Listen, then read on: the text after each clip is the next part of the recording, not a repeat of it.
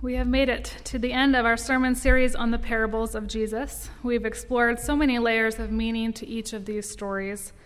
We've seen how they speak to all corners of life money, being lost and then found, relationships between enemies, living out one's faith, how God views us, and more. We're closing this series with a parable that's traditionally called the parable of the laborers in the vineyard which puts a little more emphasis on the laborers and the vineyard than perhaps was originally intended, but we'll get there. As I read through the story, I encourage you to note the different characters and uh, see who you most identify with. Today's scripture is from the Gospel of Matthew, chapter 20, verses 1 through 16. For the kingdom of heaven is like a landowner who went out early in the morning to hire laborers for his vineyard. After agreeing with the laborers for the usual daily wage, he sent them into his vineyard. When he went out about nine o'clock, he saw others standing idle in the marketplace. And he said to them, You also go into the vineyard, and I will pay you whatever is right. So they went. When he went out again about noon and about three o'clock, he did the same. And about five o'clock, he went out and found others standing around, and he said to them, Why are you standing here idle all day? They said to him, Because no one has hired us. He said to them, You also go into the vineyard. When the evening came, the owner of the vineyard said to his manager, Call the laborers and give them their pay, beginning with the last and then going to the first. When those hired about five o'clock came, each of them received the usual daily wage. Now, when the first came, they thought that they would receive more, but each of them also received the usual daily wage. And when they received it, they grumbled against the landowner, saying, These last worked only one hour, and you have made them equal to us who have borne the burden of the day and the scorching heat. But he replied to one of them, Friend, I am doing you no wrong. Did you not agree with me for the usual daily wage? Take what belongs to you and go. I choose to give to this last the same as I give to you. Am I not allowed to do what I choose with what is, belongs to me? Or are you envious because I am generous? So the last will be first, and the first will be last. This is the word of the Lord. Thanks be to God. Please pray with me. God of radical provision, we ask that you meet us here in this word. Speak to us what we need to know. Quiet the distractions within and without, and shape us into the people you dreamed of at creation. Amen. I find this parable to be especially powerful. It often evokes a visceral emotional response and is a bit of a roller coaster. If this is your first time hearing this story, you might hear the landowner's words of, I'll pay you whatever is right, and assume that the landowner would kind of prorate the daily fee for each laborer. Those that worked the full day would get the full wage, those who only worked a few hours would get a percentage. That way, everything would have been equitable, fair, even. And if we're listening to this as Jesus is telling the story, we're expecting Jesus to lift up a landowner who treated people with fairness as perhaps an example to follow. That's why we're listening to Jesus. That's why his audience was listening to him. But the landowner didn't do that. He had his manager call all the laborers together to receive their pay and instructed those who had worked the least amount of hours to be paid first. This shows us that the landowner wanted all of them to see what would happen. He wanted to be transparent. Instead of a fair wage, instead of prorating pay based on hours worked, the landowner gave the latecomers an amount of money that was the full usual daily rate. That amount is what the earliest workers had agreed to. The others agreed to work on a vague assurance that they would be paid whatever is right. And so those who had worked all day saw those who came later in the day being paid a full wage and assumed that they would be paid even more than what they had agreed, agreed upon in the morning. Their words of disappointed grumbling show how quickly they had gotten excited about the potential extra pay. They complained and said, These last worked only one hour, and you have made them equal to us who have borne the burden of the day and the scorching heat. And really, they're not wrong. Those who were hired first did expend more energy. They worked more. They harvested more than those who were hired late in the day. The efforts and results were not equal, so why should the pay be equal? The landowner replied, Friend, I'm doing you no wrong. Did you not agree with me for the usual daily wage? The landowner was also right. He kept his word to them and paid them what they had agreed upon that morning. They had no real complaint that they could lodge against him. He had held up his agreement and then happened to be generous with others. They might have been able to say that the landowner didn't compensate equally, but they couldn't say that the landowner cheated them out of anything. So, what does this mean? Why is Jesus telling us this story? What could it signify for them, for Jesus' original hearers, and for us today? Traditionally, readers of the scripture have taken this story to be about salvation. And there's merit to that inter- interpretation. The vineyard was a common metaphor both for the literal nation of Israel, but also God's plans and hopes for the future of Israel. Some interpret the different groups of laborers as representatives of different classes of Jewish people, with the last group of laborers representing Gentiles, non Jewish folks, coming into the fold. If that is the case, there's still a good challenge and lesson there. God doesn't care when we commit ourselves to God, only that we do it. But over the years, that interpretation has led to significant anti Semitism, even if that wasn't the original intent of the interpretation. It also keeps this parable in the abstract.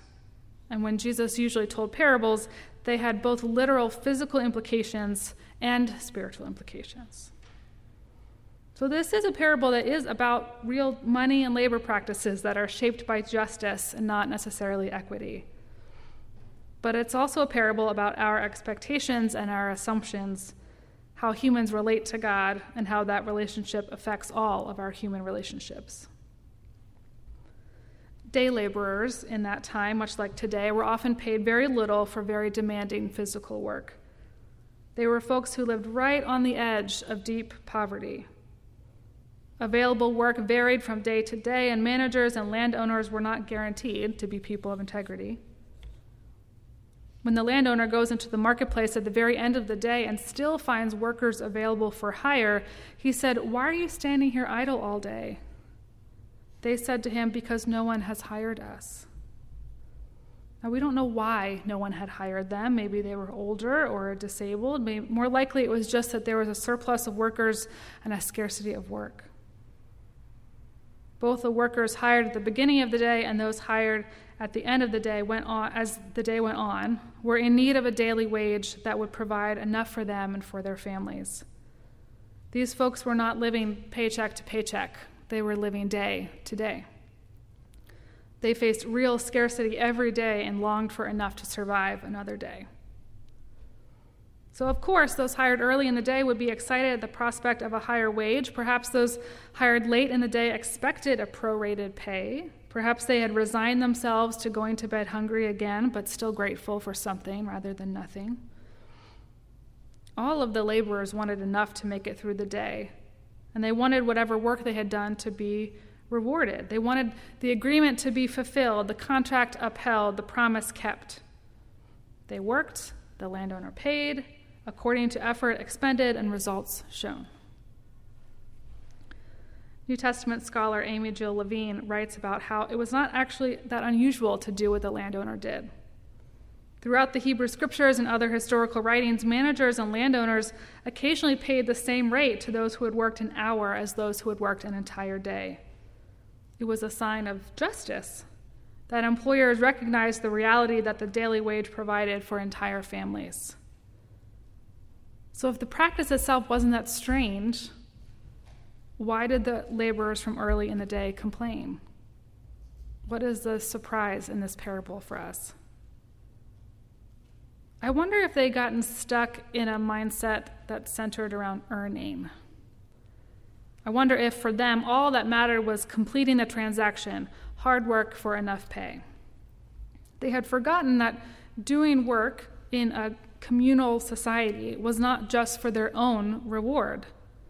Living as a faithful follower of God meant that earned pay for one person shouldn't mean no or little pay for another.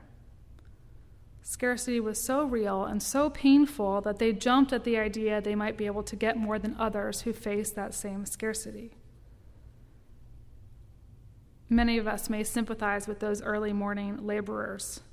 After all, scarcity is still a struggle today. It never feels like there is enough time, or energy, or patience, or money, or support to live the lives we feel called to live. The myth of having it all keeps us working so hard that we burn out, or we participate in systems that keep some people severely underpaid. We have learned to view fairness and equality as justice instead of operating from a nuanced understanding of what is right and how that varies from person to person based on their needs and their circumstances. If we resonate most with the morning laborers, then part of the challenge of this parable is to rejoice when others have enough and to not always grasp for more. If we find the actions of the landowner to be soft hearted and bad for business, perhaps part of the challenge is examining why profit always seems to be prioritized over justice. It's important to grapple with the literal physical implications of this parable because many who were listening to Jesus at that time were trying to survive the oppressive regime of Rome by employing practices that would harm others. In the face of such traumatic scarcity, many of Jesus' listeners had turned on each other, seeking fairness over justice. Jesus meant this parable to have physical and spiritual implications. He was very concerned with the poor and the vulnerable and used all of his teaching to challenge people to care for one another better. As Jesus' listeners today, we're challenged to pursue justice in our financial interactions and not just fairness or equality. So I want to turn now to what this, this parable might have to say to us spiritually. Jesus' original audience, whether they were poor or rich, high or low status, were primarily faithful Jewish people who lived their lives according to the law. The law that God had given them in the Torah, the way of living that God had designed to bring about communal flourishing and care. Unlike any religion, some people lived out the spirit and the letter of the law, and others distorted it. Some tried to live it out well, but they felt stuck in their inability to get it right. And those that distorted it were often the ones in power, and they enforced a sense of legalism that harmed many people, usually those who were poor and lacking agency. Over time, adherence to the letter of the law, even if it meant neglecting a holistic sense of justice, began to lead people to a way of practicing religion that was based on earning God's approval and love. We see this in other stories in the New Testament. I think of when Jesus was condemned for healing on the Sabbath. He was breaking the religious law of keeping the Sabbath, but fulfilling the broader spirit of the law that was designed to have those who were vulnerable cared for by their community. Ironically, in the centuries since Jesus' ministry on earth, Christians have often bought into this earning mentality so deeply that it still persists today. If we pray all the right prayers enough times, our loved one's cancer will go away. If we read enough scripture, we won't have any doubts or fears. If we keep asking God for help with our mental illness, we won't need medication. We live our lives rigidly preoccupied with acting perfectly all the time. God will be proud of us and love us and bless us with what we need and want. If we work really hard, God will love us perhaps just a little bit more than those who didn't work as hard. And conversely, if things are awful, if we can't seem to break bad habits, if the sickness isn't healed, if we relapse again, then God is not pleased with us. God loves us a little bit less than those who always do the right thing. I'm oversimplifying these ideas a bit, but if you stick around in any North American Christian community long enough, you will encounter some kind of theology like that. Reliance on earning our blessings is so incredibly ingrained in our culture and society. It is the lie of how if we just work a little harder and hustle a little more, we'll be a millionaire just like the wealthy folks that we look up to. Which doesn't acknowledge privilege or inequity or injustice or how those circumstances are not things that you can just kind of mind jetting your way around on the way to wealth and happiness. And let's say that those things still feel a little distant to you. You know that God doesn't choose to grant prayers like a fairy godmother, that God doesn't want you to pray a dozen of the same prayers every day just to get some life circumstance changed. Maybe you're not trying to become a millionaire and be endlessly happy. Maybe you're just trying to have enough to experience joy, to love others, to provide for yourself, maybe your family. Even if that's the case, this mindset is still under there, and it shows itself by way of discomfort. There's a pastor I know who often says, God adores you. God adores you. Not what you do or don't do, not what you make or don't make, not how productive you are. God adores you. And I'm curious what emotions come up in you when you hear that phrase God adores you. I think often there is a discomfort, and it comes into play into two ways. Either you are weighed down with so much shame and sorrow that the thought of God adoring you, delighting in you, is a completely strange and alien idea. Or you may be fairly confident that your hard work merits being acknowledged, that what you do is something that you can be proud of. But if you take away all that work and all that doing, then, then what? And if you were to take away all that shame, all that despair over you, how you just can't stop messing up, then what? God adores you then? God views you as worthy of love and sacrifice and provision and salvation then? God adores you just as you are, just existing? Yes. Yes, God does. This parable is about a different way of living and working and relating to one another and to God that bases someone's worth on the fact that they exist, that they are human, that they were created by God, and not basing someone's worth on how or if they produce anything. I wonder how our world would be different if we in- interacted with each other by prioritizing justice and not necessarily fairness? How would it feel to ensure that everyone had enough instead of prorating provision? If you're struggling in the face of scarcity, what would it be like to rejoice when others are given enough, even if they didn't earn it? And even more so, I wonder how your faith life would be different if you stopped endlessly striving for God's approval. What would it look like to be so grounded, so sure that the one who created all that is seen and unseen adores you? What would it look like to know that God looks at you right now and says, Well done, good and faithful servant? What would it be like to feel the full weight of God's grace, knowing that you didn't and can't earn it? Do you see? Some things, God's grace, God's love, God's justice, cannot be earned.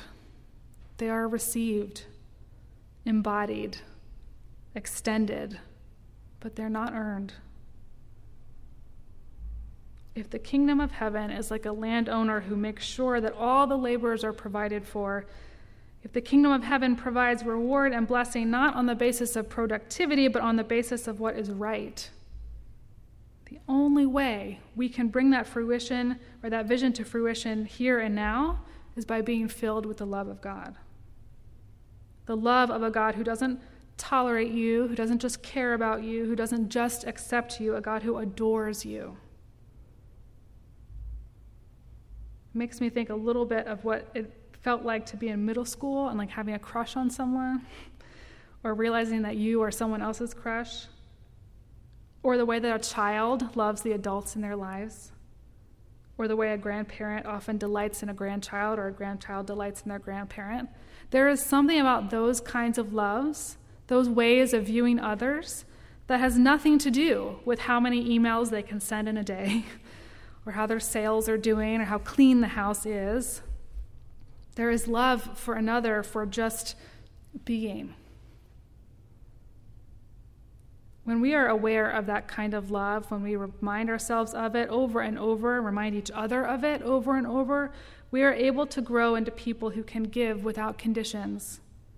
We can grow into people who loosen their grip on their money and possessions. We can show others that we value them as humans first before assessing their ability to produce anything. We can grow past our envy of those who are generous into generous people ourselves. There's a verse in 1 John that says, We love because he first loved us.